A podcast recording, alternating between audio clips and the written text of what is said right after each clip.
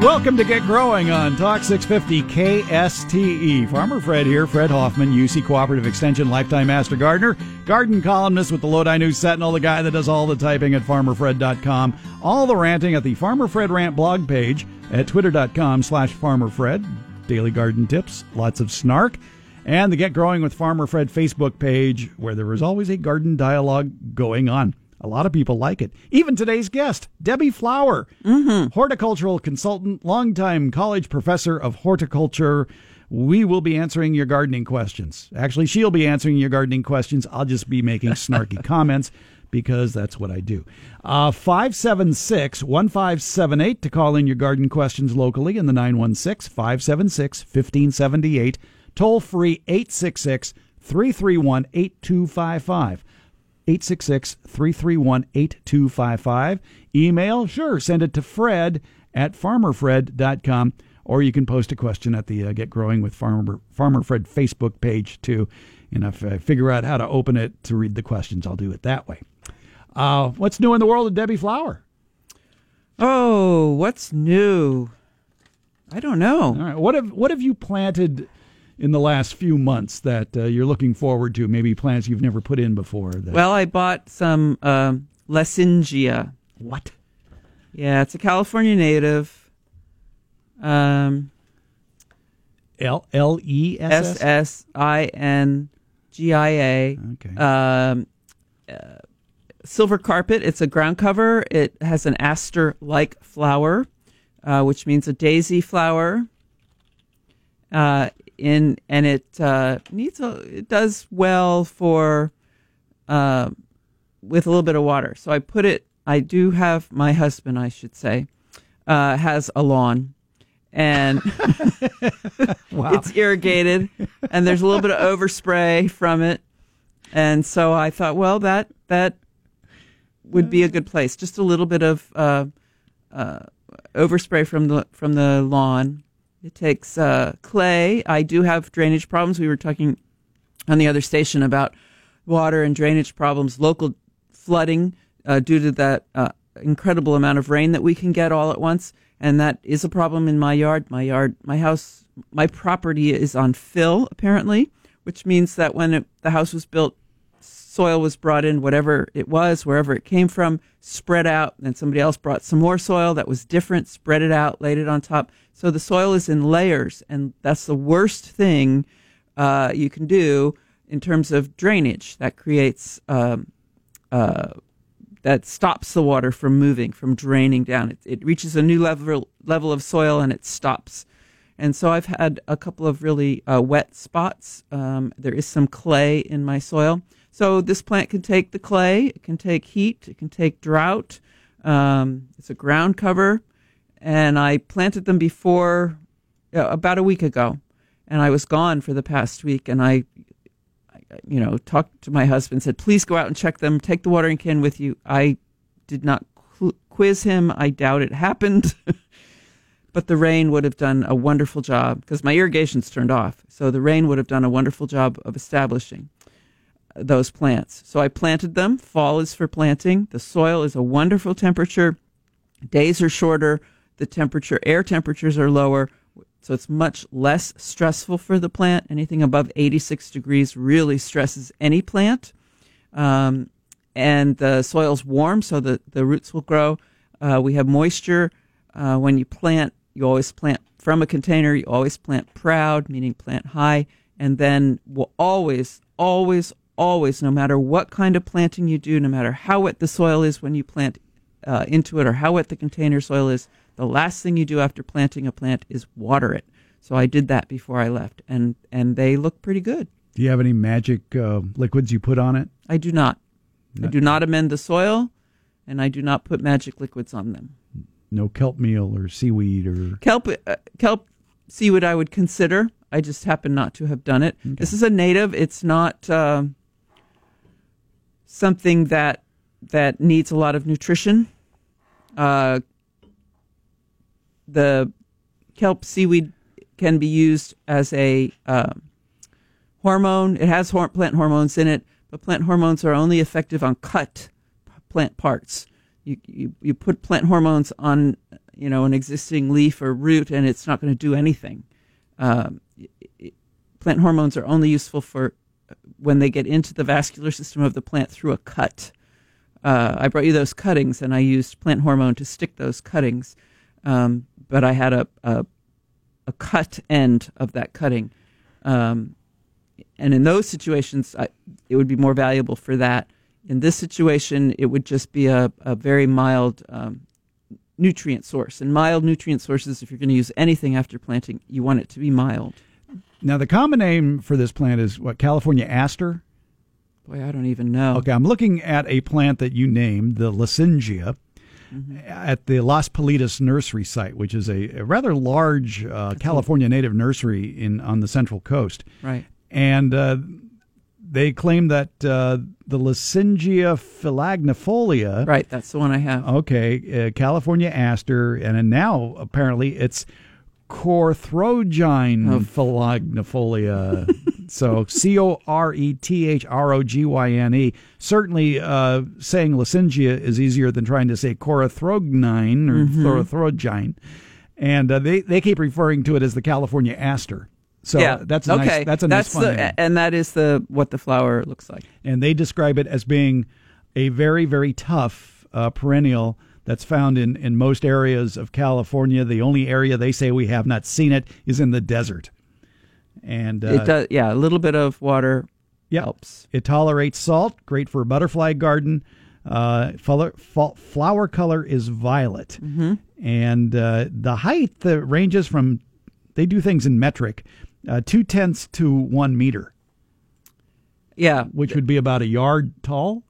A meter, yes, would be about a yard tall. I yeah. expect this one, uh, I got it from a different nursery, um, I expect this one to be on the shorter end of that scale. Okay. And so again... about four inches. Okay, that's a ground cover, yeah. Yes. Corethrogyne filagnifolia. Yeah.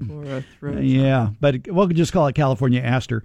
And as as they say at Las Pilitas, this plant is sold out right now. The worker bees are working on it. Yes. It's available other places. Okay. Uh, not probably not at your local nursery, but I don't know that for sure.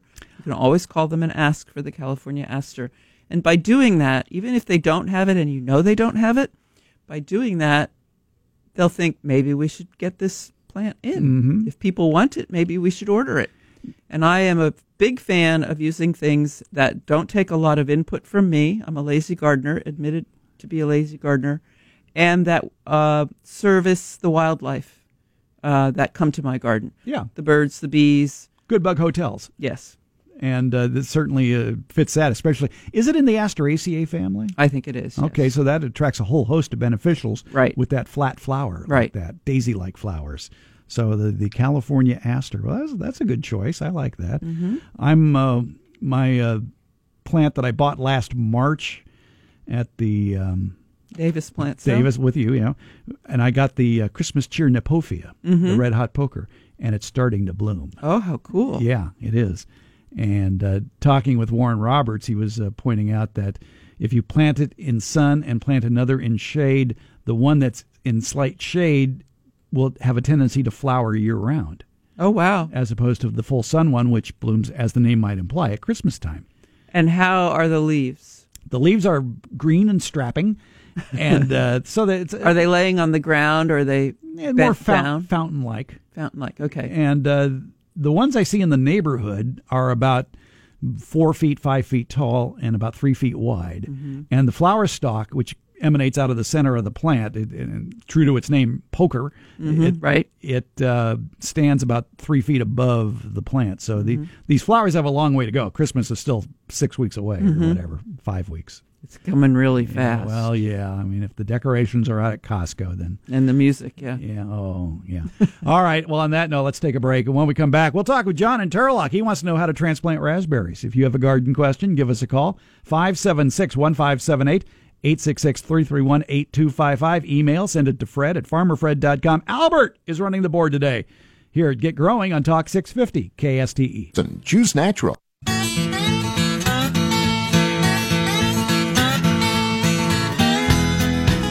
Listening to Get Growing with Farmer Fred. Talk six fifty K S T E. Here again, Fred Hoffman. Welcome back to the program. Fred here. Debbie Flower is here. Mm-hmm. Debbie, you have an appearance or a book you want to plug? I don't. Okay. I just do this for altruism. Okay, well, it's fun, too. Yeah, it is fun. All right. Absolutely. Let's go to the phones. John in Turlock, thanks for hanging in there.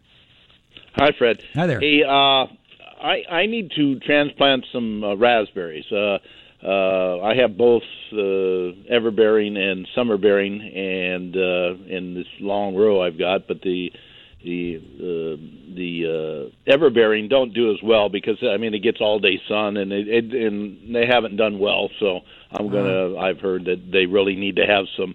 Uh, relief from the uh, you know, late afternoon sun. So anyhow, that's why I'm transplanting. Okay. My, mm-hmm. my question is, is uh, essentially uh, the problem is, of course, if you got, you know, you got this mass of canes, and you know they're all intertwined and everything else like that. And I realize you can go with a spade shovel and just sort of, you know, chip away and on the ends and stuff like that and dig them up. My problem is I have really loose sandy soil. And I mean, and essentially, you know, there's very little chance of the of the root ball staying intact while I do that. Is is that going to be a problem, or, or uh, you know? But anyhow, that's that's my question. I had to look to make sure where you were from, and yeah, Turlock, sandy soil. Yeah, now now it that's all makes sense. That was going to be my question. Yeah. Where are you? Yes. Yeah. Yeah. Oh, I got beautiful soil. I know. I got beautiful soil. I, I, oh, rub it in. I, I wish I was yeah, into gardening when I lived in Manteca. That Greek yeah. soil there, too. Or Modesto, for that matter. Uh, but, yeah, yeah. so was, I wouldn't worry too much about that if you've I wouldn't got, either. If you've got the planting hole all set and ready to go. Yeah. And is the timing that critical? Uh, you know, I mean, this time of year, I mean, do I need to wait and, you know, uh, you know, until it's uh, completely, you know, quote, dormant, or, or, or is now just a good enough time, too? The reason you would wait until they're completely dormant is that what the plant is doing as it's going through dormancy is taking the food that it's made in its leaves and any good chemicals that are still there and pulling them back into the stems and storing that stuff in the stems and in the roots.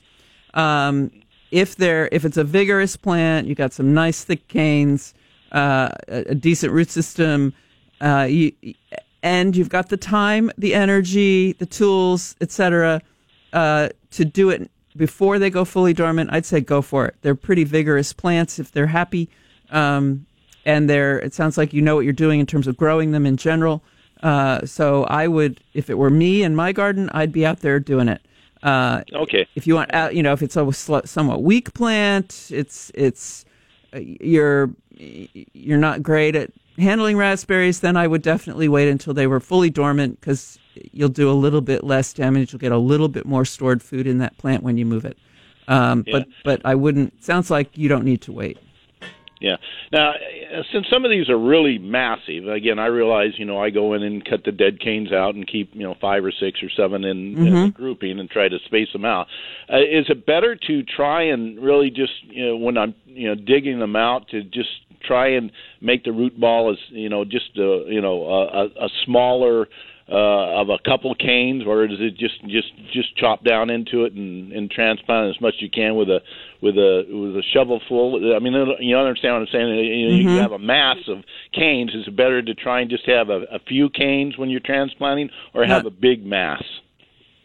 I, I wouldn't uh, strive for a few canes unless my ultimate goal was to only have a few canes in the new location. Um, I would try to keep as much together as possible. Okay. I, I'm not a big fan in general of pruning at the time of transplanting because you never know what's going to live and what's going to die. However, with raspberries, you do know what's the older cane that already had fruit and is is the weaker cane, um, and that you might uh, want to remove. But um, I I don't think there's any need to, unless you're purposely thinning them, purposely spreading them out more, and only want a couple of canes in a location. Uh, there's no need to strive for that. D- is, okay. right. Can raspberries be uh, propagated too by cuttings? And if so, what kind of cuttings? I can't say I've ever done it, but to me, they're they're yeah. The answer is yes. You can do them by cuttings, and uh, now would be a, a, a, a potential time to do it. Um, would you use hardwood cuttings or semi hardwood right. cuttings? I think I think you'd have success with both. Yeah. Uh, if you're going to do hardwood cuttings, then you do want it to be dormant and you don't want that uh, previously uh, fruited cane. You want uh, one that has that came up this year, and so one comes up one year and it flowers and fruits, and sometimes they do it twice, and you cut the tops off and the bottom half flowers and fruits again. Um, and that cane is kind of spent. It's used up its energy to, to do the flowering and fruiting. So I wouldn't want that one. But at the same time that that's happening on that cane, a new cane is coming out of the ground, and it doesn't flower and fruit this year, and but it makes food, it gets fatter. That's the one that I would use. And that's probably kind of greenwood, you know, as far as color goes, if you're looking at trying to identify. It'll be thinner. Yeah. Yeah. Um, it may it may be greener. It it won't have had the chance to form as much uh, bark yeah. or cork on the outside, yes. And so, yeah, that that's an option, too. Uh, John, if you want to maybe take a lot of cuttings and stick them in the new area and then uh, see which ones grow and which ones don't, and yeah. pull out the dead ones. And then if you've got the guts to actually uh, thin it down to one plant as opposed to letting all living ones survive. Yeah. Well, I can also put some of those cuttings into pots. And, right. Yeah, and, do it that uh, way. You know, sure. And, little plant and, uh, insurance. And, yeah, that's right. That's what I always do. Yeah, yeah, it's a good idea. All right. Great. All right, John, thanks for calling. Okay, thank you, Fred. All right, bye-bye. Uh, I actually checked the Get Growing with Farmer Fred Facebook page. There is a question from Rick who says, is it too late to trim my fruit trees and spray copper? Yeah, I'd say it's too early.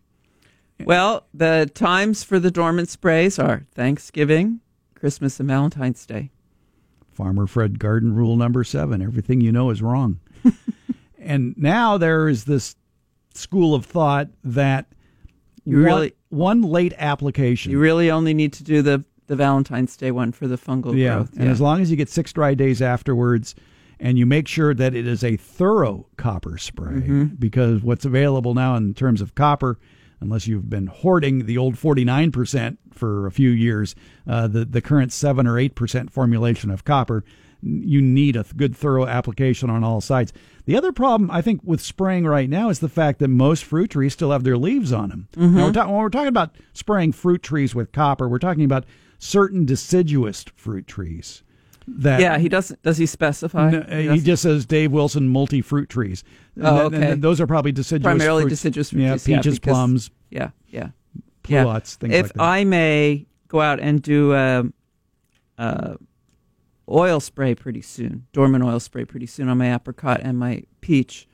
Uh, but that's not for the fungus. That's just for the, primarily, it's for the uh, aphid population. Mm-hmm.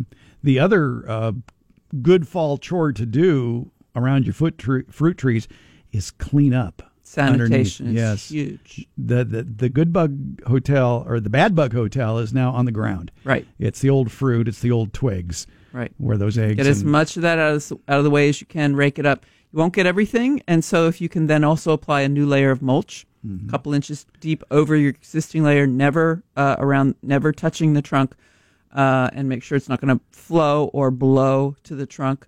So check it periodically. Um, but that um, whatever has fallen into your mulch or onto your soil will then be covered up and less likely to get back into your plant. And if you have surrounding weeds that are starting to get tall, weed control is a very effective method for controlling uh, a lot of bad bugs, because there are those bad bugs that like to overwinter in nearby mm-hmm. habitat, such as tall weeds. Mm-hmm. And by clearing those out, that can help control that problem. But if you have ornamental grasses, well, no, then you leave them that. standing tall. Yep, that is your good bug hotel, right? Or one of your good bug hotels. That was a disappointment. I was walking my sister's dogs in New York, and I go through certain neighborhoods pretty regularly, and they had cut down their tall grasses. They get snow there and ice, and it probably tears those bunches up pretty well, but uh, that's the good bug hotel that they just demised. The the good bugs may still be in the stumps that are left, but they're not as well protected from that ice and cold. So I was I was sad. Yeah, um, but around here, especially with uh, Muhlenbergia, the deer grass, around February, you know, that first weekend in February where everybody it's, goes to the nursery because it's a warm weekend? Right. And everybody says, oh, this summer's going to be really hot. Yes. And people are there looking for tomato plants right. in February. There's uh, always one week in February. Yeah. But instead of doing that, if you just go to your deer grass, and if you didn't prune it back, and that's a good thing, and you sort of parted the the leaves, the fronds of your deer grass, you might be opening up sunlight and warmth to overwintering ladybugs down in the middle, and mm-hmm. they'll all come crawling out, mm-hmm. going, oh, can we go shopping now? Mm-hmm. They say, is it that warm week in February? Yeah. But, yeah, that's a great good bug hotel. Is uh, uh, if you as long as you don't prune them back. Don't prune back your, your deer grass or right. ornamental grasses. You can have a very nice uh, population that be willing to spend some time there for you. All right, we'll take a short break. Hey, by the way, there is a clue available for the Garden Grappler. You can find it at the Get Growing with Farmer Fred Facebook page or at farmer fred dot com. We'll be doing the Garden Grappler in about a half hour. It's Get Growing on Talk six fifty K S T E. E thirty-one.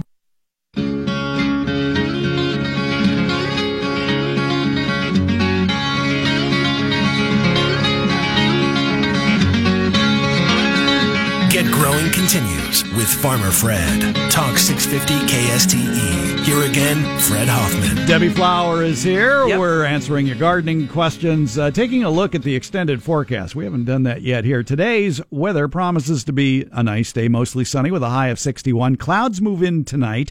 Chance of showers in Sacramento on Monday, fifty percent chance of showers. Then... Mm. Sunny on Tuesday, Wednesday, and Thursday with temperatures in the upper sixties. Wow. And yeah, I know. It's going to be warm. Yeah, considering that a month ago it was one hundred degrees or whatever, and, that, and now we're saying, oh, sixty-nine. How, that's warm. How quickly warm. We forget. Yes. yes, how quickly our body adapts to yes. colder temperatures. So anyway, nice weather Tuesday, Wednesday, Thursday, Thanksgiving Day, mostly sunny with a high of sixty-nine. No threat of frost this week in the Sacramento area with overnight lows this week in the upper forties to low fifties. Oh, plant, please plant. It is the planting time of the year. It is, but it's always iffy, though, when you get into late November. Uh, yes, because of the, the first frost. Well, the frost and deluges of mm. rain. It's, it's getting more like that. The rain is coming more that way. Yeah, and um, just make sure wherever you plant, it's good drainage. And, and plant proud. And this is why my backyard is filled with raised beds. Mm-hmm. You to, have quite a few of them. I have quite a few of them. Yeah. And a lot of mulch, too. You got a delivery? Oh, yeah. It's like, it's, it's like there must be a sign on the house that says mulch magnet. Tree companies already stop and go, hey, can we dump, dump, dump a load here? Really? They're asking you? Yeah. Oh, wow. Yeah. yeah. That's nice. That uh, is nice. Because mulch, uh, in case you don't know, needs to be replenished. Yes. It breaks down. Yes. It's a living thing. Yes, that's something I need to do to my garden this season. And, you know, we talk about maintaining two to four inches of mulch. That's a lot of mulch. It is a lot of mulch. And yeah. when there are parts of my garden where when the irrigation runs and it's all drip and it's buried under the mulch, I can see the dampness. When mm-hmm. I can see that it's damp from, it, the irrigation is shut off now, but when it was on and I could see those sections were damp, I knew the mulch was too thin. Yeah. And so to maintain two to four inches, and it has to be replenished probably at least once a year. Mm. I'm, again, a lazy gardener. I'd say once every two years. Depends on the size of the particles you're putting down to begin Very with. Very true. And how thick it is to begin yeah. with. Now people are raking leaves. They're beginning to rake leaves. Right. Or blow them. Yeah. What do you do with all those leaves? Right. Well, my husband blows them on top of my plants, and then I go out and yell at him. That's what happens at my house. Okay. He doesn't want it on his lawn yeah. or the driveway. Oh. So he says, well, we could start bagging them. And I don't want to give them away. I want them. They make wonderful mulch. Mm-hmm. You could bag them and pile them and compost them. And we do have an oak. We have a, several oaks. So there are oak leaves in there, and oak leaves uh, take longer to break down. That's not a bad thing, uh, except that in the rain, they can become a slimy mess. Uh, so another option is put them in a metal garbage can and get a string trimmer or a weed whacker. I say string trimmer and people don't know what I'm talking about. A weed whacker, and wear your protective uh, eye covering. Well, and make sure that weed whacker has a string cutting mechanism, not a plastic or metal blade. Oh, yes, yes. Yes, a string trimmer. Yeah. See, I say string yes, trimmer. Yes, you're you're more accurate that way, in as far as what you should be pull, risking your life to do. Right, and then you stick your you turn your string trimmer on, and you stick it in there, and it just shreds the leaves. Another maybe safer option would be to lay them on your lawn or lay them and run over them with the lawnmower. Yeah. I it, when I had a lawn, uh, that would be my fall task a couple of times a week, would be to quote-unquote mow the lawn, when all reality I'm just picking up the leaves in my bagging mower, but they're more finely shredded, right. And then just spread them around the yard. Right, and if you're you're getting a little bit of the green from the grass, that's lovely yeah, nitrogen. It's okay. Yeah. Uh, but my lawn isn't mowed, so my husband won't do that. We have a no-mow lawn. Is it an official no-mow lawn? Is in the sense that you're not mowing out of laziness, or it was a, a, a turf variety that I was intended ch- not to mow? Uh, I chose the turf varieties based on uh, Delta Bluegrass has wonderful sod uh, that is no-mow, uh, and I. Uh, but my husband wanted to go with seed. Frankly, if you got the money, go with sod.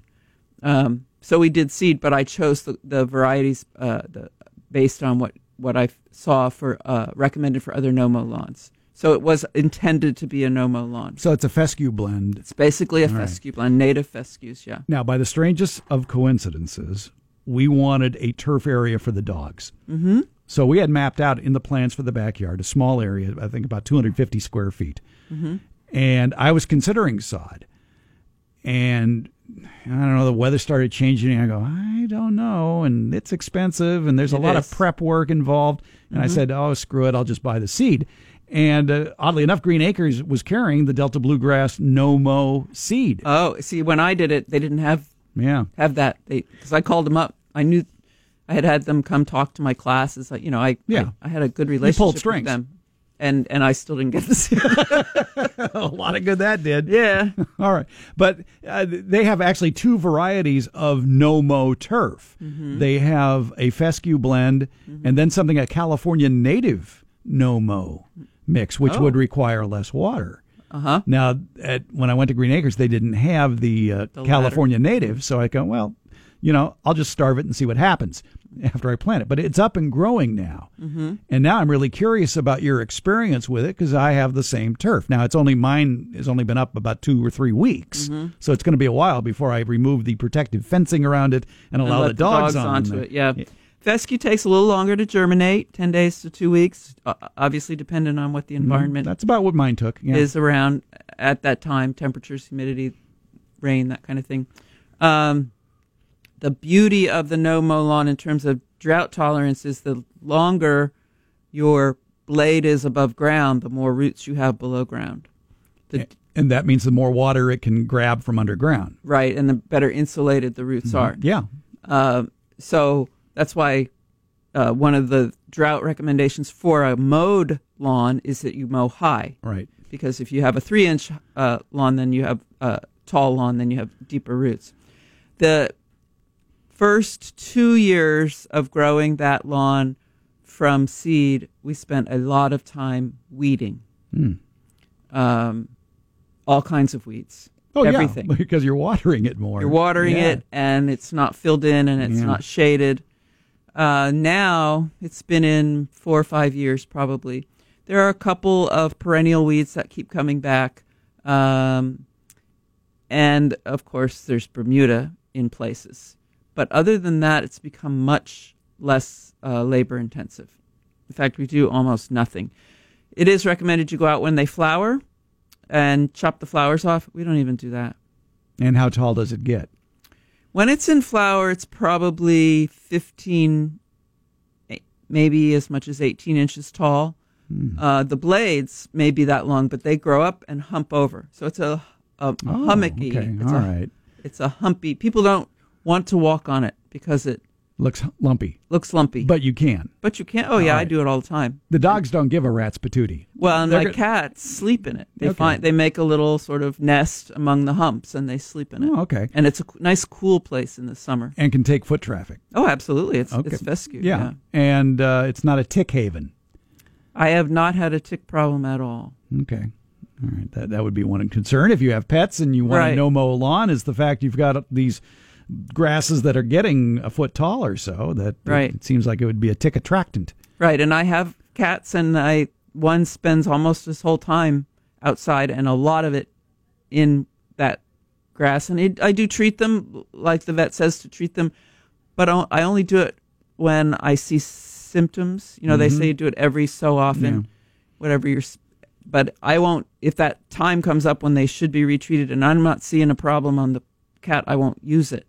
Um, so if there were going to be ticks, they would have shown up. I have not seen a tick at all. Okay, that's good news. So I, I can expect good results with a little care in the first two years with weeding. Right. That's that's the and, biggest. And how often are you watering it? It was, I think, once every seven or ten days. You're watering it by hand or a sprinkler no, system? No, it has a sprinkler system. Uh, I don't want to install a sprinkler system. Um, and I, I could cut back, I think. I have some trees around the periphery. You know, the, it, those tree roots are going to be under that lawn. Mm-hmm. Um, and people have experienced, I'm sure people could call us and tell us about it, where they cut off the water because we were all under right. water restrictions, and now they're now you're getting lots of tree mulch because people's trees have died and they're having yeah. to come out. Yeah, that that's a sad part. It's very sad. Yeah, because the trees are the one thing you do want to keep alive because it adds a lot of value to your property. It does add value and, and makes it just so much more comfortable and beautiful, and you get more wildlife. There's so many zillions of reasons. Cleans the air. Uh, so many zillions of reasons to have trees. You run your air conditioning less right. in the summertime if you've got deciduous trees. Right. All right. A lot of good reasons. All right. We'll take a short break. When we come back, Ray in Danville has a question about his red maple tree, saying, where's the color? We'll find out when we mm. come back to Get Growing on Talk six fifty K S T E.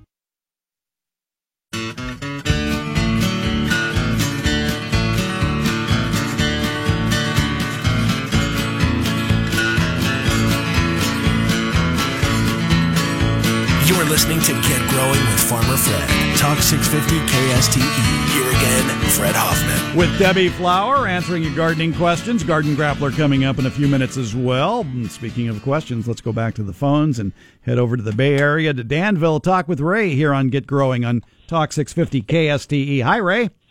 Hi, Farmer Fred. Love the show. Me hey, too. I've got, I was just driving down Highway six eighty and seeing lots of color, and I think I got gypped. Because I've got three, what the little plastic band says is American red maple, and they're probably ten to twelve feet tall, and I'm watering them at least once a week during the summer, and I'm not getting a scintilla of red. It's all just yellow in the fall. All right, so it turned color. It turned from green to yellow? Yes, but no red, none, no orange, no, no, none of those kind of colors. Did you buy it when it was in in full color?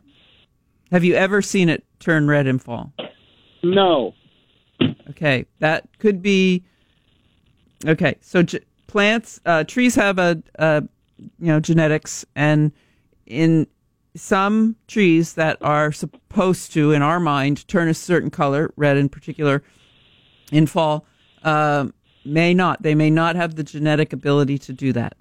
So in, if I were to buy a red maple that, because I wanted it for red color, then I would buy it when it was in fall color at the nursery. Uh, and it, that would be before now because they're in pots and they will go deciduous a little bit sooner. So I would strike up a relationship with my local nursery and ask them to uh, let, you know, let me know, maybe email me or text me or something when uh, the the red maples are starting to turn. But the other thing that's needed for uh, a tree to get red in its leaves is lots of sugar. Water definitely needed. You did, you did great by watering it. If it um, if it's got if it's healthy otherwise, then then that probably was sufficient. But they need nutrition, and uh, to make sugars that they then store in all parts of the plant, including the leaves. In order to get red, what has to happen in the fall when the plants start to, to put on their color, what they're doing is drawing the green parts, the chlorophyll, out of the leaf and storing that, because that's good stuff, uh, for it, within the stems and the roots of the plant for use in the future. And that reveals other pigments which are already there. In most plants, those other pigments are just the yellows and oranges. There are a few that have red all year round. Um, If if it's a maple and it's green in summer and you want red out of it in, in winter, you have to have the plant in sun, and you have to have some of that sugar that that is was made in the leaves, trapped in the leaves as this process of pulling it out of the plant happens. And that's a genetic thing. How fast does plants don't just drop their leaves, they grow a barrier of cells before the leaf is dropped. How fast is that barrier of cells grown? If it's really fast, more sugars get trapped in the leaf. And then you need sun. So the plants have to be in sun. You need sun. The sun and the sugars together allow the plant to make the red pigment. If it's genetically incapable, if it, if it very slowly builds that layer of cells, then it's able to pull all of the nutrition back to the stems and the roots, and it will not form uh, red. And the other case is if it doesn't have enough sun, then you don't have an, one of the things needed in the recipe to make uh, red.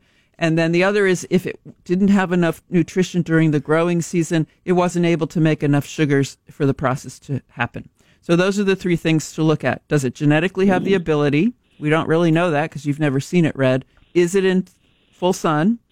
And the other one is, does it have, have enough nutrition in order to make enough sugars for the red to form in fall? I am more of a conspiracy theorist, and it's possible the plant was mismarked. Yes, that uh, could happen. The, the American, I was looking up American red maple because uh, both Debbie and I looked at right. each other quizzically, and a plant commonly referred to as the American red maple is, is indeed, it is a red maple, Acer rubrum, but it's the Brandywine varietal that is referred to as the American red maple, and the Acer rubrum Brandywine has parents who have very good fall color, the October Glory mm. and Autumn Flame. Yes, those have wonderful. Yeah. So, and, and if your leaves are coming out yellow, um, maybe it's not. Yeah. So it's definitely in Danville, blazing hot, full sun, but I don't do any fertilizer. What should I give it uh, next season? Or this fall. Right. So uh, one option is um, a, a, comp- a compost, a mulch of compost.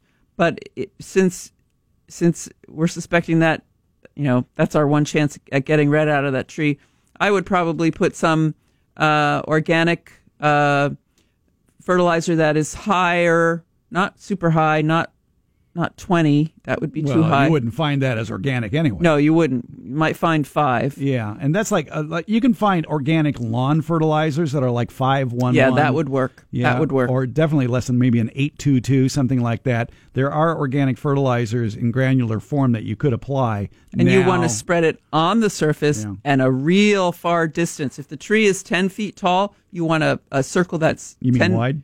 A wide, yes. You want you want a, a circle that's twenty feet wide around the tree, and you're going to fertilize wow. that whole area according to the um, the rate given on the on the container. Tree roots will travel two and a half to three times away from the trunk in all directions as the tree is tall.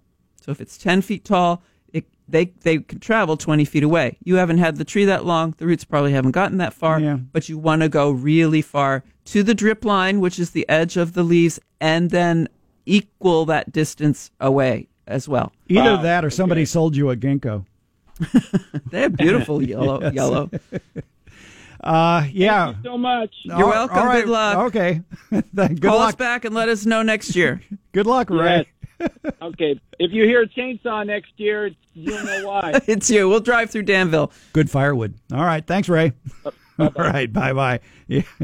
When you were explaining, uh, listening to your answer there, yeah. When when you were explaining the birds and the bees to your kids, what, was it like really scientific? They're boys. I told them go talk to their father. But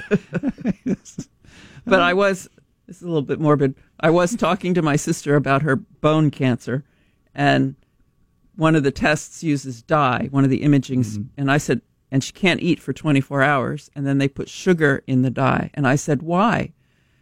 And she said, because cancer, um, uh, what it comes down to, plant-wise, we would call it is a sink. Uh, plants will send their fer- the nutrition to the places that need the sugar the most, mm-hmm. need to make sugar the most. That's going to be fruit, number one, and growing points. So buds, uh, tips of roots, uh, newly forming leaves, that kind of thing. Have the most sugar. Need need the oh need yeah, the most sugar yeah need okay. the most sugar and yeah. so that's where the sugar will go first, and yeah. then if the plant satisfies that, it can do other things with the sugar, like, like to make, the roots yeah, grow yeah. grow new cells, yeah. um, fight off uh, disease or insect infestations, that kind of thing. So cancer is is a, a sink for sugar in the body. Oh, that's interesting. Yes, that's how I could make sense of it. Okay. Yes. All right. yeah. I, I, yeah.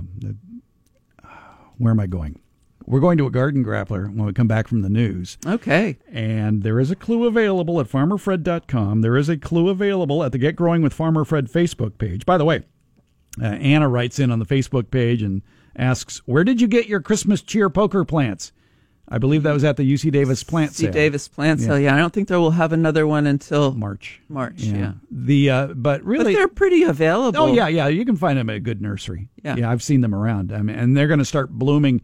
Uh, the ones in the, in the nursery quite soon, so you'll be able to spot them. Well, no problem. So go now when they're in bud, yeah. because people tend not to buy things until they are actually in flower, and then you kind of lose some of that. Yeah.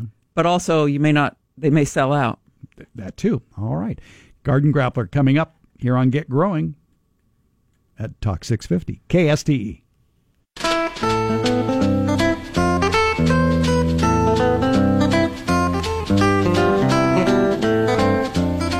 Get Growing continues with Farmer Fred. Talk six fifty K S T E.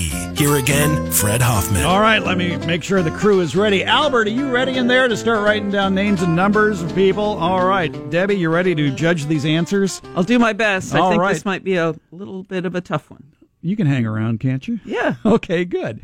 Uh, because today's question, ladies and gentlemen, boys and girls, today's Garden Grappler, name a deciduous California native tree. Doesn't necessarily have to be a deciduous tree with good fall color. Maybe we'll make it a little oh. bit. Maybe we'll make it a little bit easier. Okay. And define deciduous. Deciduous means that the plant loses all of its leaves at at least one time during the year. Yeah.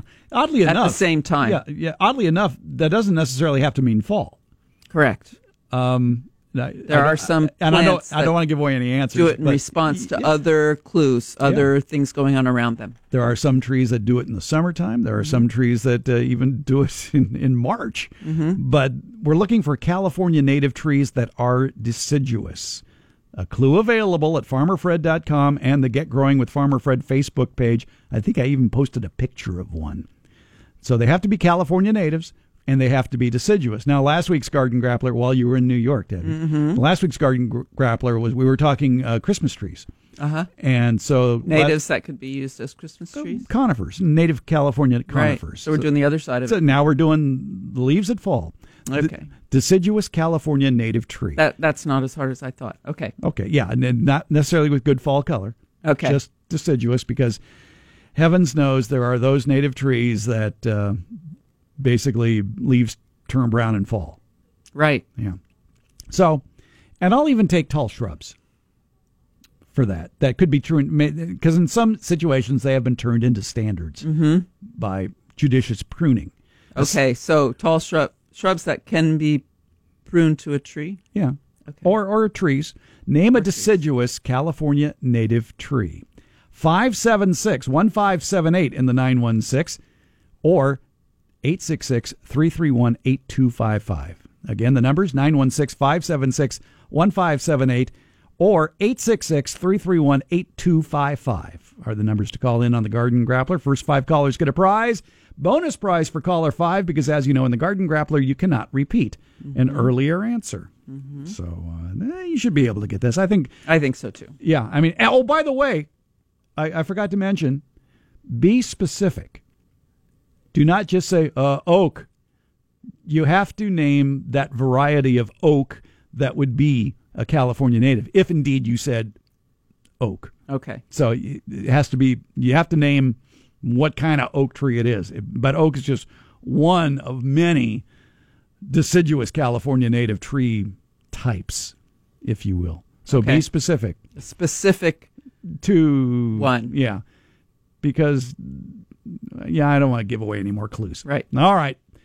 Oh, Albert's going to get busy right now. All right. five seven six, one five seven eight, eight six six, three three one, eight two five five. So while they're ruminating on that, let's um, talk about something that we won't accidentally give away any answers. All right. Uh, let's talk about chores for the fall. things to do this time of year right. as we transition from fall into winter. And a lot of us get kind of lazy this time of year as far as yard work because it's too cold, it's too wet, and you just let things happen. But what happens when you just let plants go? Well, you get insect and disease problems often. Things can also break. Uh, so number one that comes to mind when you bring up things for fall is sanitation. Mm-hmm. So uh, I don't remember if it was this um, show or the last one where we talked about fruit trees in particular, cleaning up under fruit trees.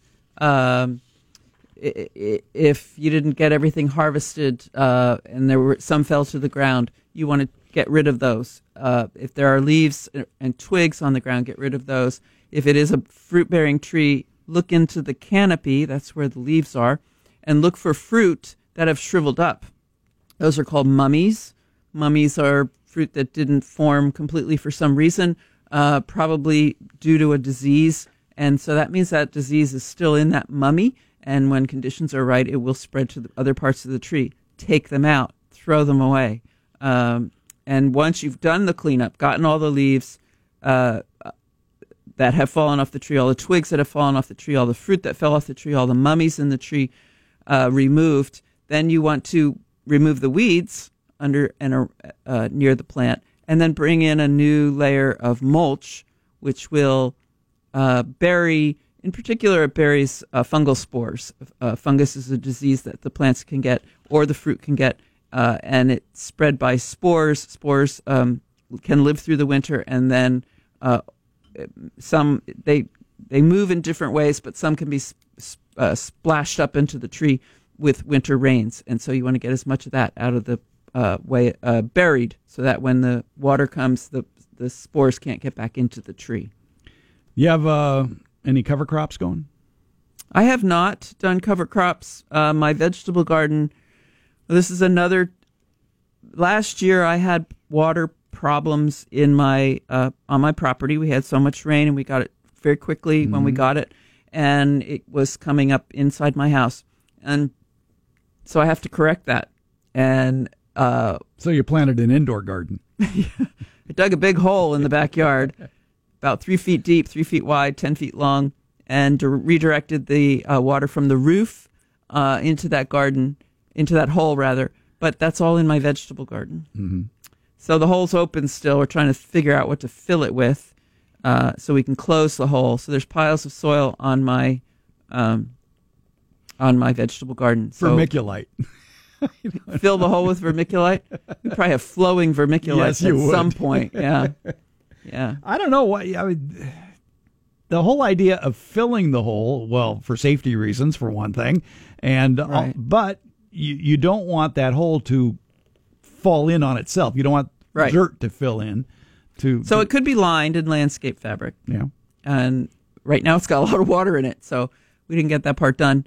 Um, but if we're going to close it, we need some structure in the hole in order to uh, be able to walk on that area. You know, it, it disappears then. You don't know it's there, and you don't want somebody walking over the top and falling in like one of those traps in a bad movie. And Lassie will not come to rescue you. Right. I don't, I don't have a Lassie. My cats couldn't drag me out of that hole. So um, I just thought of an option for you. What's that? A large P V C pipe, I mean drain pipe size oh, P V C pipe, or you can get them in one foot, two foot, three foot diameters. That's a good point. And you can buy these caps that look like manhole covers, except they're heavy-duty plastic. Mm-hmm. And we had one in Herald that covered the eighteen-inch entry to our um, septic system, to our um, mm-hmm. dr- oh, memory goes. to the leach lines. Mm-hmm. And you could walk on. I had actually set a big pot on it with mm-hmm. a frame around it. So that's one way to get around that. Mm-hmm. So I hadn't thought of a big P V C pipe, but that's true. They do make them yeah. for sewer type applications. Yeah. forty foot wide ones going into the Delta possibly. You could use one of those. Wow. They're not going to use them. I, I found some commercial things that they would do, but you have to have an engineer drawing. Yeah, I'm right, not going to yeah. end up with that. I don't know. I, I like the idea of just buying a three foot long piece of twenty-four inch or thirty-six inch diameter right. P V C pipe, sticking that in and putting a cap on it. Putting a cap on the, um, yeah. and put some holes in the, um, well, or just put a permeable cap, uh, landscape fabric, or on the ends. Cut holes in the plastic top. Or cut yeah. holes in the plastic, yeah. right, so the water can drain out. Yeah. Okay, drain in, wouldn't it? Well, or, oh. for, you have to get it in, but then you have to get it out somehow. You don't want to just... Oh, yeah, because it's sitting in a pipe, and the only way, way for that water to go would be down. Right. And it's not all going to go down. So you could put holes in the bottom. You yeah. Could, that'd be a lot of holes to drill. Hmm. Or cover the ends with some the end with some sort of netting.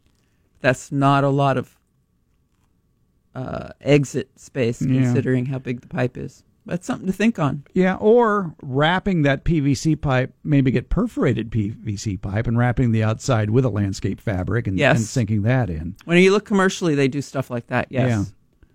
Yeah. Okay. All right. Well, we're brainstorming here. Yeah. Well, people come up with answers to the Garden Grappler.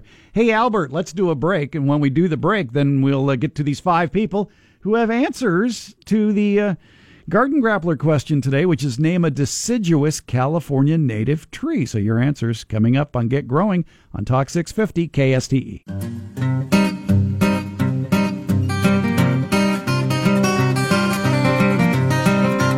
Listening to Get Growing with Farmer Fred. Talk six fifty K S T E. Here again, Fred Hoffman. Along with Debbie Flower, and we are tackling your answers in the Garden Grappler. You are naming a California native tree that happens to be deciduous. If you're right, you get a prize. If you're caller five and you're right, you get a prize. Of course, caller five has it toughest of all because, uh, as you know, you can't repeat an earlier answer. And but I have a funny feeling, uh, I don't know if people are going to get this or not right away. Denise in Paradise, be our guest. You're up first. Uh, what is your idea of a deciduous California native tree? Okay. Good morning, Farmer Fred. Good morning. Um, I have outside my bedroom window a beautiful Chinese pistache. Mm-hmm.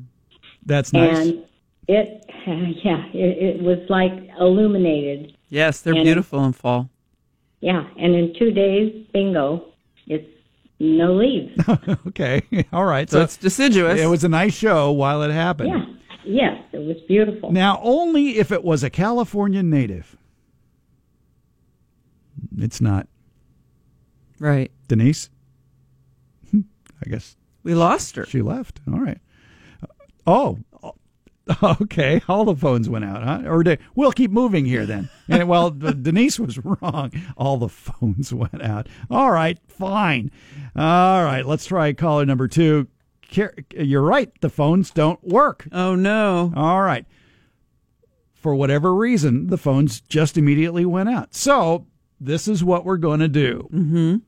We don't know how long the phones are going to be out. Now, Albert, you've already written down the information as far as the addresses and all that of the four people you have lined up here, right? All right. So we will be sending Carrie in Woodland and Donna in Carmichael and Carol in Sacramento and Jeff in Vacaville a prize. All right. So we'll take that because we don't know when the phones are going to start working again. And what were their answers? Actually, they're pretty good answers. Carrie in Woodland, and thank you, Albert, for writing down the answers that they said. Uh, Carrie in Woodland said Buckeye. Oh, yeah. California and that's one Buckeye. Of those that doesn't lose its leaves in fall. It loses them in the summertime. Yes. It. I don't know why people would plant a Buckeye. Oh, now the phones are working again. Oh, good. But we lost all the callers. Oh, okay. All right. All right. But anyway, we'll give them the, we'll call the contest off. And Carrie in Woodland for saying Buckeye, good answer. Donna and Carmichael said Redbud, and there is a Western Redbud. There is Western Redbud, yeah. Native to California. Carol in Sacramento said Modesto ash. And that's one we had to have a little discussion about. Yeah. Very interesting choice. That's an ash, uh, and there are native ashes to California. The Modesto in particular was a a, a single tree that was found uh, in the town of Modesto to have some better characteristics. Mm-hmm. Now it's not recommended that you plant one, but uh, it is it is native. Uh, the ash and it had yellow fall color. It has yellow fall yeah, color. Yeah, not is, that it... is is native to uh, Southern California and other parts of the U S And the Modesto ash in particular was found in Modesto, so we're going to accept that. Yeah, or developed in Modesto. I'm not sure. I think it just arose. Okay. Is what how I've read it. Oh, okay. So it wasn't a cross between something and something. Well, if it was, it was a natural. It was, it was, yeah, yeah. It wasn't done on purpose. All right. Yes, it's uh, according to one of my favorite sources, which is the uh, uh, Select Tree site at Cal Poly San Luis Obispo. They talk about the uh, Fraxinus being native from Southern California east to Texas and in Mexico from northern Baja east to Nuevo Leon. So southwestern okay. United States and Southern yeah. California. That's yeah. California. Uh, so and uh, Jeff in Vacaville said Valley Oak. Yeah. And that certainly Absolutely. is native to our area right Absolutely. here. Absolutely. Yeah. So I tell you, because we didn't get a chance with Denise, I, maybe Denise had a second answer. But okay. we'll, we'll never find out. She gets a prize, too. All right. All right. And uh, caller five in this case. Let me look at the times here. Uh, who is the shortest time? That would be Carol. Carol in Sacramento gets the bonus prize. And we're going to be sending Carol a uh Sacramento County Master Gardener Gardening Guide and Calendar. Oh, all right. All That's right. a valuable prize. There you go, people. Sorry you didn't get to be on the radio. Uh, and I, it, it, it's still... The, the are phones, they working? No, the phone, the, the, the deadly little spinning ball oh, of, of, of computers in the twenty-first century yeah. is just going round and round. So this, oh well. It happens. It happens, yeah. yeah. All right. That's what happens. Now, in the old days, we just have a cradle phone here, and it'd ring, and you pick it up and say hello. Now everything's routed through a computer. Don Shore and I did that once in a parking lot uh, for this show. Well, no, well no, the other show. For, for, for, for the, the other P F P K show. Garden yes. show, yeah. Yes. Yo, I remember the phone the back and forth. Yeah. Because something wasn't working. Yeah. So I, even in those days, it didn't always work. I somehow recall that, and I think, wasn't it, it like um, it was at an a, Amador Flower Farm? No, it was a chipper. It was over... Oh, at the Troy Built store. Yes, the Troy yeah, Built store. Yeah, yeah, yeah, I remember yes, that. Yes, and uh, we were talking about bul- bulbs. Yeah. I remember that. I had to do the exact same thing uh, at Amador Flower Farm mm-hmm. during a remote once. And uh, that's why we don't do remotes anymore. It's just like it's technically challenging. Yeah, stuff stuff, hap- stuff happens. All right. So anyway, congratulations, all five of you. Very yeah. smart, and I, I appreciate your short, succinct answers, too, in this. Sorry you don't get follow-up questions, which is always a fun part of that. So anyway, it is. I so agree. L- let's talk a little bit about uh, some other California native deciduous trees, because a lot of times when you think of California native trees, you say, oh, redwoods and you know, right. other conifers like that. But there's plenty out there that uh, have... Uh, shall we say, some good fall color, but may not necessarily be the best tree for the yard. And uh, one of those is uh, that we sort of implied but didn't mention was uh, the Populus uh, tremuloides, the quaking aspen, aspen yes. which is what the picture is uh, at the Get Growing with Farmer Fred Facebook page oh, of, of quaking okay. aspen. And that is beautiful yellow color. The uh, no, the other populace that you see growing along rivers is a big one, a mm-hmm. cottonwood. Mm-hmm. And the cottonwood is the one that releases... A white the, cotton, yeah, so to speak. Yeah. Although you can scare people and say it's spider webs from flying well, people spiders. Think it's pollen, and it's not pollen. That's actually the seed. Uh, there's something else going on at that time that is causing allergies. Yeah. yeah. and um, But the cottonwood is a way too big a tree for... For the and for weak wooded, and yeah. if you cut it down because you don't like it because it is too big and it's weak wooded, then it sprouts from its roots, and you have a whole forest of them. It's a very not well behaved tree. Right. I didn't realize that the uh, hackberry was a native tree. There is a native hackberry. The okay. one that we use commonly is not. Uh, You're right. Yeah, the native one is the reticulata, Celtis right. reticulata, and the ones most commonly planted here are occidentalis right. or, or sinensis, or sinensis, right? Yeah. And they're not from here, but reticulata right. is from here, and it doesn't. I think it doesn't get quite as big as the others. It isn't uh, quite as good a shade tree as as the ones that we typically use. Yeah, I thought somebody might say walnut tree because the Northern California walnut is a native of juglands. That's native uh, to our area here. Yeah, and. Commonly planted as the rootstock for edibles uh, yeah, because it does well here. Yeah, uh, a very good choice uh, in that regard. And uh, let's see, what other, uh, is that it for? Uh, for deciduous? Yeah, for deciduous trees. Well, you didn't get into the oaks. Oh, yeah, that was all the oaks, so the, the Quercus things. I guess I could go to page two or keep scrolling. And and mesquites. Oh, yeah. Which is something the, the I've madrones, ventured or into. Mad- madrones no, are evergreen. That's right. But mesquites, uh, which are armed, which is why a lot of people don't have them. Uh, but they're very drought tolerant. What is the botanical on mesquite? Prosopis. Prosopis, okay. There is a, a, a mesquite that is not does not have uh, thorns, and that is Chilean mesquite. So it's not native to California. Um, and I purchased one at a local nursery this uh, past growing season, and I'm working on it. Um, they need a little staking to be upright. They tend to be a bushy plant. But what I... So you might say, well, why why are you growing this tree? The few I have been under, stood under, in the middle of a summer, the, the the coolness they provide. I think it's because of all their little leaflets. They provide a dappled shade, so it's not you're not in dark shade, and and it's just very cool on a hot day. Um, not neat hot, but cool temperature, lower temperature under that tree, um, and they have edible pods. I don't know if the Chilean one has edible pods, but the native ones have edible pods. Hmm, okay. Hey, the phones are working again. Hot dog. All right. So we can answer some questions before it's time for you to leave. Sure. Uh, I think, I, is this the Jeff and Carmichael that was just the successful caller for? Well, it's Mulberry, Jeff, and, and Vacaville, but... Uh, Vacaville, okay. I guess I could move. No, no, don't move. All right. I'm firmly ensconced out here and uh, loving my mulberry trees. Okay. Which are turning a beautiful yellow? Yeah, I'm. Unfortunately for me, I'm colorblind, so that doesn't do me oh. a lot of good. Uh, my wife marvels, oohs and ahs at all the change in color. And it, well, that's good. But I just have to enjoy the jam that she makes. There you go. Oh, they're yeah, they're mulberry. Fruiting. Oh, very oh, yeah, cool. Yeah. Every mul- I've got a, I think at least six. Uh, only two are sufficiently old that they're fruiting, mm-hmm. but uh, they're wonderful. They're son of a gun to pick, but other than that, yes, great. That's how do you do that?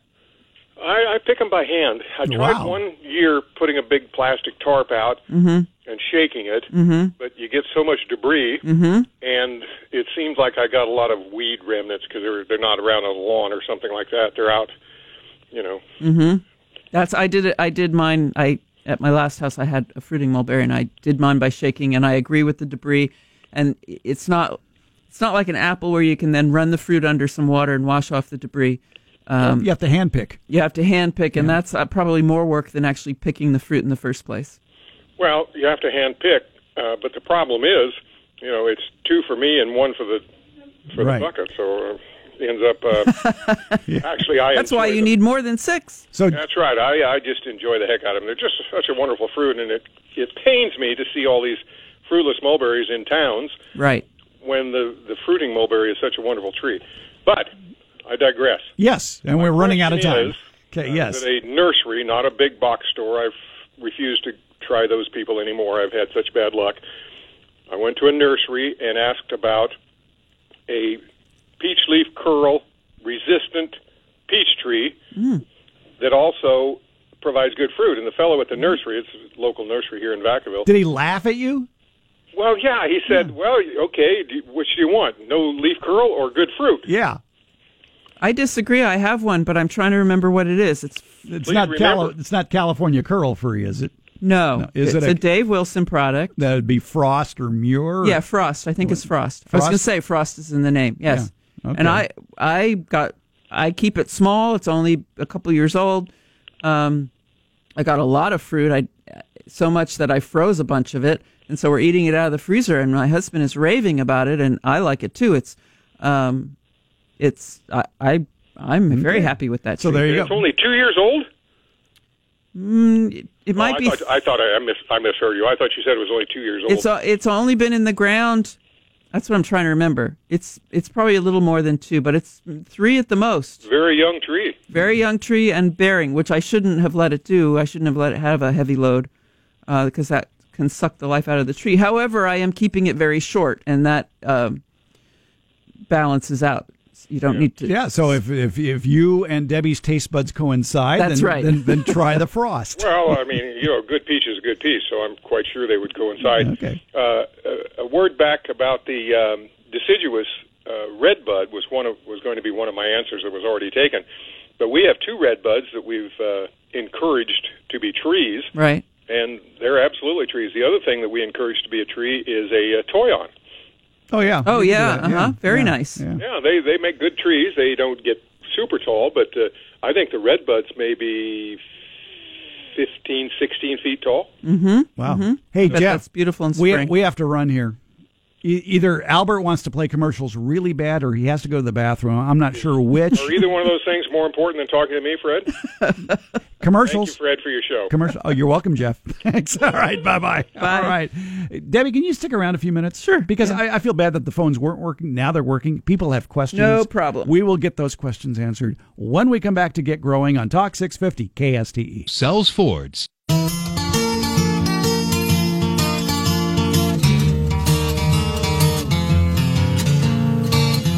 Get Growing continues with Farmer Fred. Talk six fifty K S T E. Here again, Fred Hoffman. Along with Debbie Flower, mm-hmm. horticultural consultant. She's consulting right now here on Get Growing. Yeah. And uh, I, I made her stick around so we can answer some more of your questions. And then in a few minutes, we'll hear from Warren Roberts out at the U C Davis Arboretum. And uh, first up here on the old telephones is Marie in Sacramento. Hi, Marie. Hello, Marie. Hi, Debbie. Happy Thanksgiving. Happy Thanksgiving to you, too. Thank you. By the way, uh, we I will be here next week because there are no holidays in radio. I know. Okay. Okay. All right. I'll, cool. I'll, I'll listen to you. Thanks, Marie.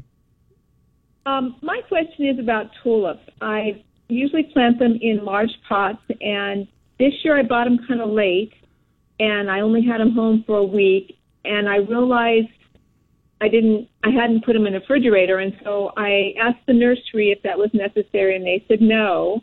And then I read Debbie Arrington yesterday, and she's saying that some do need to be in the refrigerator for six weeks. Right. I wanted to see what you think I should do. I lean more toward that they need to be refrigerated. Um, there are just a few species. It depends which ones you have. So I assume yeah. you still have the tags or know their identity. I do. Okay. If there are species, tu- there are a few what we call species tulips. They don't have a name like, I don't know, Frosty Peach or something. We were just talking about that peach. Um, they don't have a name like that. Uh, and they are, um, I have a few. They tend to be very small, uh, and they do not need to be refrigerated, but almost, but the majority of the tulips that we plant for their beautiful color do have to be refrigerated for six weeks before uh, to get. It's called to be vernalized. That's the technical word. And it is, um, a, a bulb is a complete plant. If you were to cut one open, like if you cut open an onion, you see all the layers of, of leaves uh, that are storing food. That's the part of the onion we leave, we eat. Uh, and a tulip, don't eat your tulips. Don't, don't, don't. But they have the same structure. But when they're ready to bloom, there will be a structure inside that is a fully formed flower on a stem. And all it has to do is expand and open. Uh, and if the tulip has not received enough chill, that will that that central structure with the flower on it will never form. So tulips yeah, these, are, are like aphids, and they're born pregnant? Oh no, they well, have to be vernalized. Oh, they have to be vernalized. That's right. They have to be, okay. get the cold. All right. Well, I planted these. I mean, does it the fact that they're in a pot make any difference than rather in the ground? No, actually, commercially, no. Uh, no. Commercially, they, they one of my favorite gifts for people who have everything is, uh, you know, a pot of pre-planted, and they will be pre-chilled bulbs. And then uh, when they're received, they will grow out of the pot and have their flowers inside the house. And commercially, they take the they plant them up, they water them, uh, let them drain, and then put them in a chilling room. Typically, a chill room at a commercial place will uh, have lots of humidity, unlike your Our refrigerators. Our refrigerators are very dry. There will be lots of humidity in the chill room, and uh, leave them there for six weeks and then ship them, and they reliably uh, bloom. So being in the pot, you can still chill it in the pot. Being in the pot will provide maybe a hair more cold to the bulbs than if they were in the ground, but not enough to make an, uh, the difference that they will bloom. How do you maintain a higher humidity if you have it in the refrigerator? You would have to bag it. Bag it, okay. In plastic, yeah.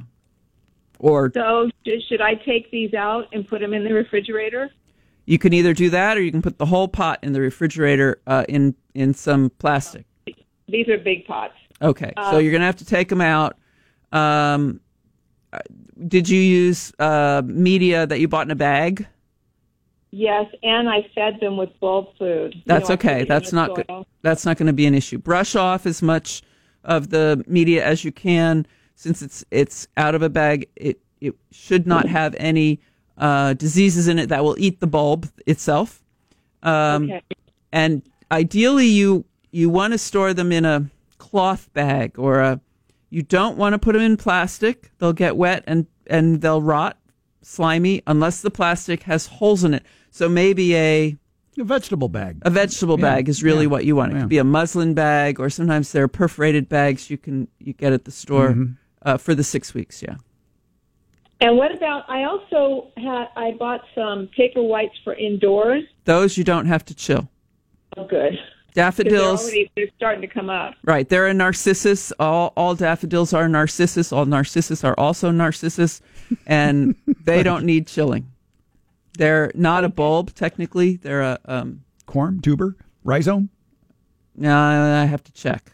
I may have misspoke there.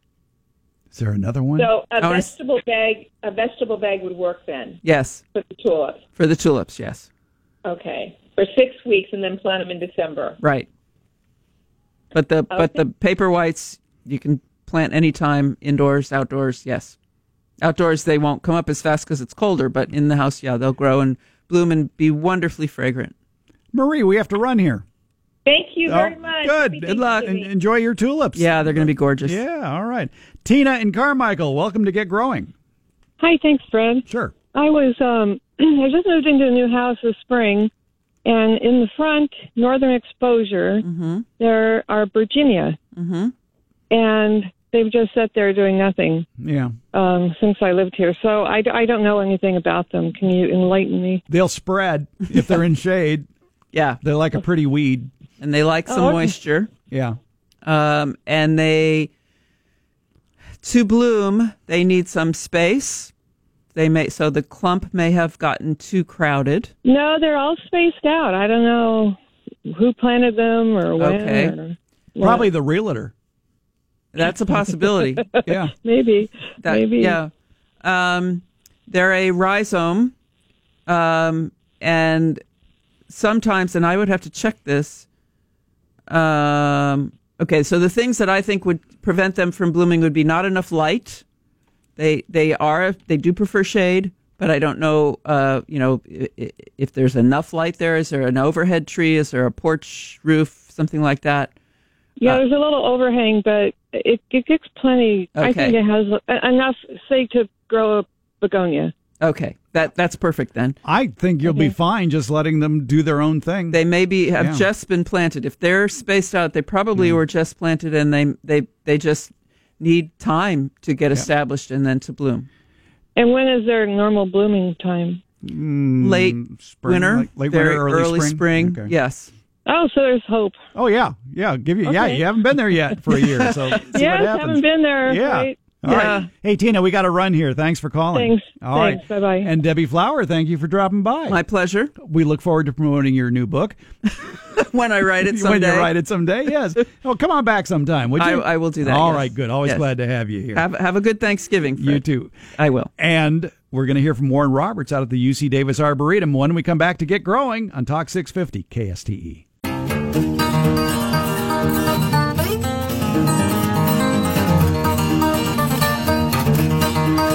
You're listening to Get Growing with Farmer Fred. Talk six fifty K S T E. Here again, Fred Hoffman.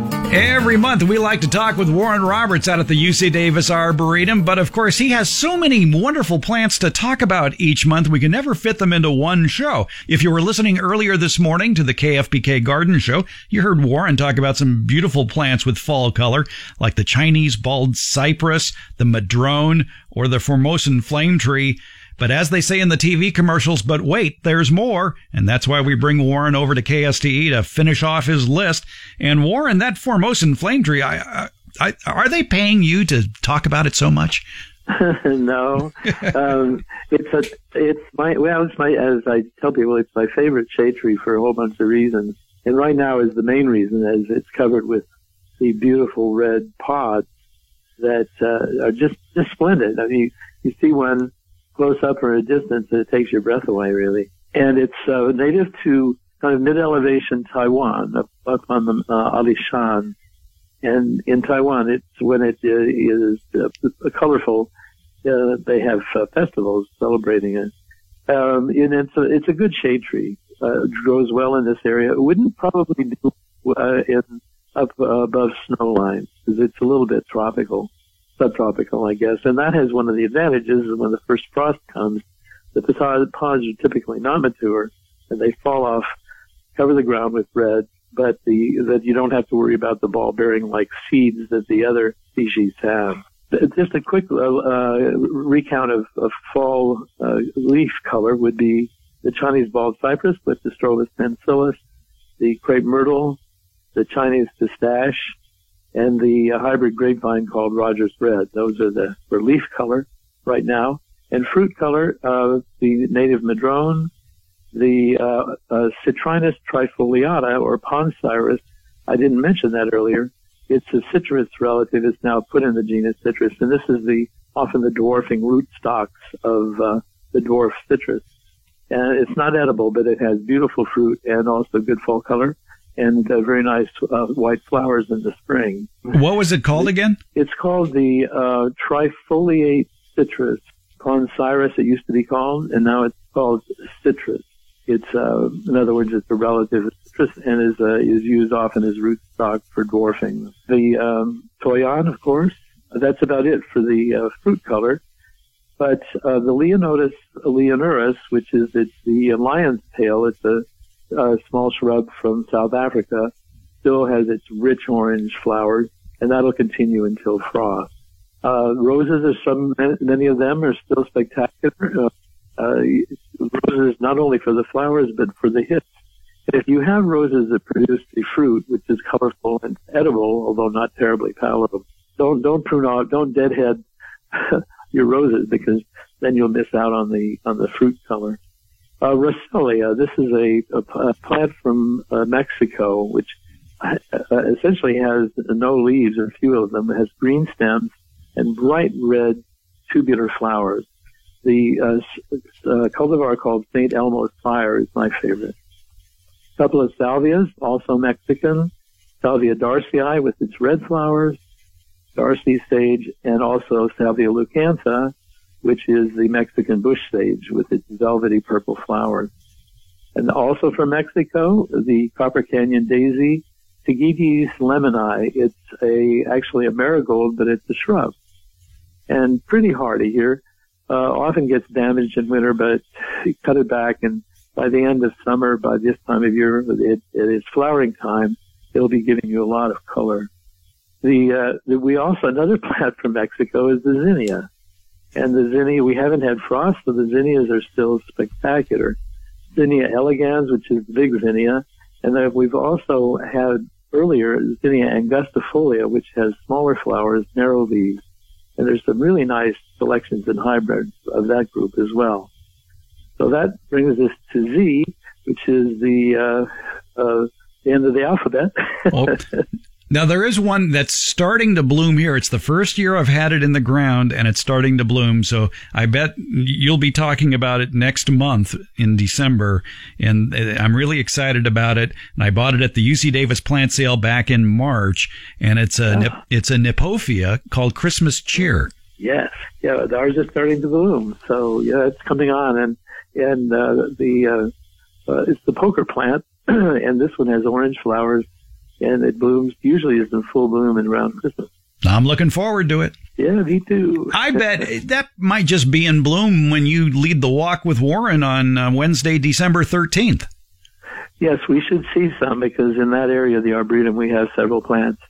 And if you plant them in shade, or uh, bright shade, that is, you, you get flowers at other times of year. So in full sun, it blooms in, in winter. And then with a little bit of shade, it blooms in summer. You can have it blooming all year round if you place it in different parts of the garden. Oh, that's good to know, because I have one in more sun than the other. That's it. Yeah. Oh, good. I'm looking forward to that. Well, of course, the Walk with Warren is uh, on Wednesday, December thirteenth. They meet at the gazebo at noon. And, of course, uh, anytime's a good time to take a walk through the U C Davis Arboretum.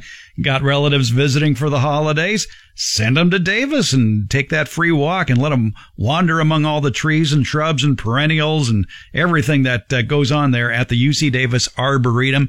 Plant sales coming up in twenty eighteen, of course, and for more information, maps of the Arboretum, you can visit their website, arboretum dot u c davis dot e d u.